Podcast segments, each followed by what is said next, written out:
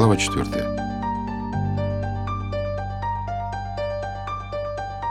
Подчиненный пред лицом начальствующим должен иметь вид лихой и придурковатый, дабы не смущать оное разумением своим. Петр Первый. Сегодня я продвинутый пассажир воздушного транспорта, заранее выключаю телефон, своевременно пристегиваюсь и отстегиваюсь, сходу нахожу свободное такси, с опозданием в две минуты вбегаю в вестибюль, бросаюсь к лифтам и, обнаружив, что обе кабины на верхних этажах, не сбавляя темпа, кидаюсь к лестнице, взлетаю на второй этаж и перехожу на шаг, выравнивая дыхание. Ариэль в коридоре разговаривает с Кимберли. Поздоровавшись, задерживаю на нем вопросительный взгляд. Комментариев не последовало. Великолепно. Я отмечаю, что начал мысленно употреблять любимое словечко моего шефа. «Как успехи?» — в комнату заглядывает Ириэль. «Все хорошо. В котором часу ты прибыл?» «В 11.05». 11.05 и 11.00 — две совершенно разные временные точки. Ты, как ученый, должен это понимать. Я понимаю. Вот и отлично. Надо обсудить пару моментов. Он развернулся и вышел. Я проследовал в кабинет. Я поразмыслил над вчерашней гипотезой, и очень может быть, что ты действительно прав. Необходимо в этом удостовериться. Посоветуйся со Стивом, спланируйте опыт и установите, так это или нет. Хорошо, я уже обдумал несколько вариантов. Замечательно. Представите детальный протокол. Дальше чем ты занимаешься? Статьями. Я дочитал те, что вы выдали, и распечатал те, которые на диске. Это уже не актуально. Займись пока предстоящим экспериментом и выбором лэптопа, и смотри, не затягивай. Все, жду подробный отчет. Стив был уже в курсе, и мы быстро договорились. После обеда отправились к Ариэлю. «Приступайте!» Задав пару уточняющих вопросов, Ариэль припечатал ладонью листы. «Стив, измерение скинешь на Таню. Илья, когда будут результаты, произведешь анализ и составите доклад». Вернувшись, я отложил внезапно обесценившиеся статьи и погрузился в поиски ноутбука, длившийся, впрочем, считанные минуты. Гонимый неуемной жаждой деятельности, на пороге возник Ариэль. «Пора переселяться», — объявил он. «За мной». Между застекленным террариумом, где обитает Кимберли, и кабинетом начальника находилось помещение для совещаний. «Ты будешь сидеть тут», — провозгласил шеф, окидывая хозяйским взглядом расчищенный кусок стола, занимавшего практически все пространство.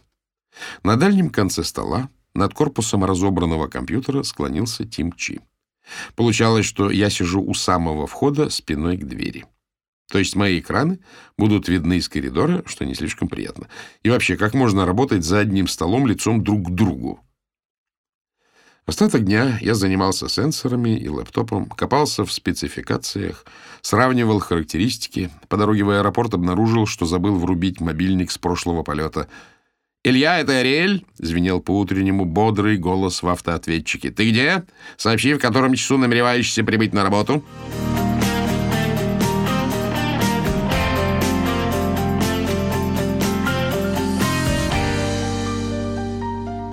Солнечное утро, в небе не облачко, на дорогах мало машин, я быстро добираюсь до аэропорта. На парковке каким-то чудом свободное место прямо у входа. Перекусив, я задремал во время полета.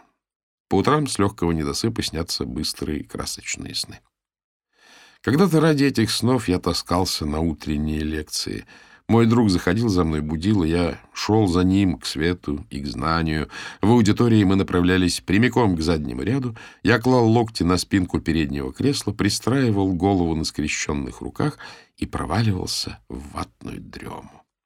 Бубнеж лектора постепенно трансформировался, слова причудливо переплетались, приобретая прихотливые окраски и формы. Калейдоскоп образов преображался, расцветал узорами. Потом товарищ тряс меня за плечо, вытаскивал проветриться на солнышко, и я возвращался досыпать вторую половину пары. Авиалайнер вздрогнул, касаясь земли. Из таких снов выныриваешь свежим и взбудораженным. В терминале я первым делом проверил время. Приземлились на 10 минут раньше расписания. Сегодня Ариэль будет мной доволен. Сегодня я, как поймальчик, прибуду вовремя, даже с запасом.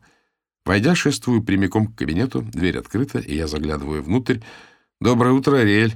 «Привет, привет!» — рассеянно бормочет он. Я жду, когда он обратит внимание на время, но шеф чем-то увлечен. Или озабочен. Изображение на экране не видно. Помедлив, разворачиваюсь, иду к себе. «Илья!» — окриком останавливает меня Ариэль. «Зайди, пожалуйста!» Я вошел, подвинул стул, сел. «Закрой, пожалуйста, дверь». Я встал, отодвинул стул, затворил дверь, вернул стул на место и снова сел. «Я все еще раз взвесил», — произнес Ариэль, собираясь с мыслями. «Так дело не пойдет. Твои приходы...» «Но я пришел вовремя», — возмутился я. «Да-да», — Ариэль покосился в угол экрана. «Это хорошо, очень хорошо». «Так в чем же?» «Дело совсем не в том». Ариэль скорбно нахмурил лоб. «Ситуация гораздо серьезней. С прибытием в одиннадцать пора заканчивать. Мы, солидные конторы, должны соответствовать общепринятым нормам. Рабочий день начинается в 9 утра. Это азбука организации. Я сам беру обязательство приходить не позже полдесятого. Ариэль строго уставился на меня. Я обреченно ждал продолжения. Вот смотри, Тим, с которым тебе во многом сотрудничать, приходит в 9. Стив вообще в 7 утра. Интересно, с какой стати я должен продираться ни свет ни заря из-за того, что Стиву взбрендил решать проблему дорожного трафика за счет поездок до начала утреннего часа пик. «Вы команда! Нет, мы команда!» — продолжал городить Ариэль. «И должны быть готовы в любую минуту прийти друг другу на выручку. А сейчас он приезжает в семь, а ты только в одиннадцать. Потом вы отправляетесь на обед. Но я летаю из Лос-Анджелеса», — запротестовал я. «Мне очень жаль, но я вынужден просить тебя приходить хотя бы на час раньше». Я помедлил и обреченно кивнул. Великолепно. Люблю решать вопросы ясно и четко. В нашей компании у каждого есть возможность свободно распределять свое время. В принципе, нет никаких надуманных ограничений. Каждый должен чувствовать себя как дома. Кстати, как это укладывается в расписание рейсов?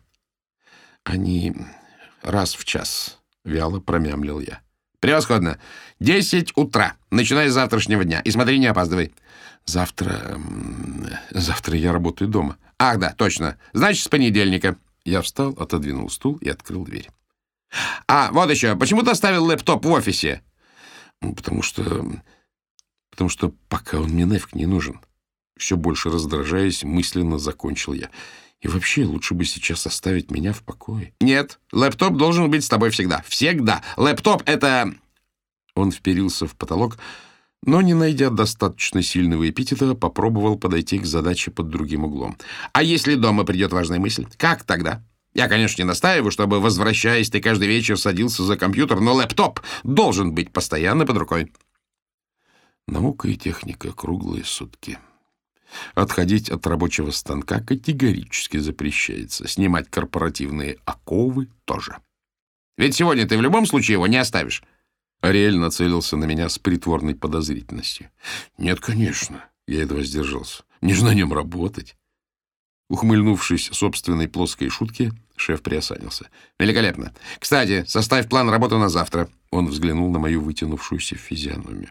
«Ничего грандиозного. Черкни пару строк на почту. Хочу знать, чем ты занимаешься». «Окей». Измочаленный я приплелся в комнату, уселся, и на меня навалились накопленный недосып и усталость от изматывающих каждодневных полетов. Я потер веки. Надо купить капли для глаз, чтобы не шастать здесь, как голодный вампир. «Илья, как дела?» Неожиданно раздается у меня за спиной. Я оборачиваюсь. Прямо рядом, сверкая улыбкой подбоченись, словно разбитная колхозница, стоит Кимберли. «Как ты себя чувствуешь?» Она вальяжно прислоняется к дверному косяку я с досадой догадываюсь, что это вовсе не минутный разговор. Что за назойливая непринужденность? Э, спасибо. Что-то у тебя помятое лицо. Она вместе со всеми своими формами наклоняется надо мной и пристально присматривается. Формы оказываются на уровне моих глаз. Знаешь, ты выглядишь как-то не очень. Ты хорошо спишь? Она что, совсем офонарила? Понимаю, понимаю. Бурная молодежная жизнь. Night fever. Верно? Продолжает она, фамильярно подмигивая. Night fever. Ночная лихорадка. Выражение «night fever» я всегда ненавидел. А тут еще это бесцеремонная административный директор, ее выпирающие из декольте сиськи, и тесно встать, не уперевшись в них, никак невозможно, а где-то сзади и справа курочит компьютер Тим Чи — ну, послушайте, Кимберли, можешь называть меня Ким? Промурлыкала офис-менеджер. Благодарю. Так вот, Кимберли, меня не интересуют дискотеки и наркотические препараты. Я увлекаюсь древнегреческой философией и творчеством Достоевского. О, Достоевский! Она округляет губы на всех этих «о», будто все они ударные. Как интересно! Я в юности читала «Преступление и наказание». На ум приходят адаптированные издания карманного формата страниц эдак на 20. Но то, как легко она сметает мои фортификационные укрепления, окончательно выводит меня из равновесия, и в каком-то помутнении рассудка я произношу следующую фразу. «А вы помните, что студент сделал со старушкой?» «О, да, это ужасно!» Как ни в чем не бывало, отвечает Кимберли, со всеми сопутствующими буквам «О» гримасами. Приблизительно в таком духе продолжается терзание моей бедной и без того расшатанной всевозможными излишествами психики. Минут через пятнадцать, решив, что для первого раза вполне достаточно, Кимберли удаляется, удовлетворенный произведенным впечатлением.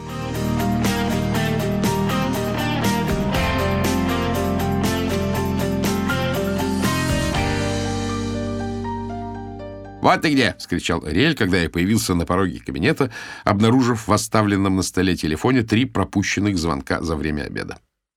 Он рванул в комнату, набросился на Тима и потребовал немедленно ознакомить меня с программным кодом. «Отправная точка — Acquisition модуль, ответственный за сбор исходных данных», — начал Тим Чи, дождавшись, пока шеф угомонится, уйдет даст нам заняться делом. «Acquisition включает в себя...» Он углубился в описание скрупулезные и обстоятельные, как и его код. Следующие модули — обработка и анализ. Это уже интересней.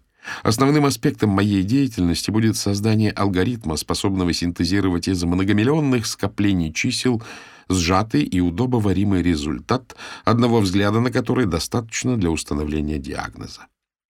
Насколько мне удалось понять из рассказов и недомолова Кориэля, подходит к середине второй год существования компании. Первоначальный бюджет практически съеден, и нужно продемонстрировать хоть какие-нибудь успехи, чтобы получить новые инвестиции. Проблема в том, что в сфере биомедицины для создания опытного образца требуется года 3-4, а уж никак не полтора. И потому необходимо во что бы то ни стало срочно слепить, если не сам прототип, то некое его подобие. Под вечер заглянул Харви и позвал подписать договор. С понедельника мы не пересекались, и я почти забыл о существовании директора. Оказалось, он занимает тот же прозрачный кабинет, где ютится Кимберли, уходящая раньше остальных. Неясно, как им удается работать вдвоем в таком тесном помещении. Покончив с документами, я вернулся к себе и вспомнил про план. Что бы такое написать? И вообще, как это понимать? Опасается, что без его надзора я стану валять дурака? Или просто преувеличенная тяга к порядку? Но Ариэль же как-то обходится без этих планов, когда я в офисе. Хотя нет. Тут он чуть что врывается и требует устный отчет. Я встряхнулся, решительно открыл электронную почту и настучал. План работы на 15.05.2015. Затем сходу вывел. Первое. Чтение научных статей. Ах, да. Он же их отменил. Я стер чтение статей. Помедлил, осмотрелся. Чем же действительно я тут занимаюсь? Первое. Выбор лэптопа. Сопоставление характеристик. Второе. Ознакомление с кодом. Третье. Анализ данных. Вроде все. Нажал «Сенд», захлопнул ноутбук, закрыл офис, спустился и поймал такси. Сегодня я наконец-то высплюсь.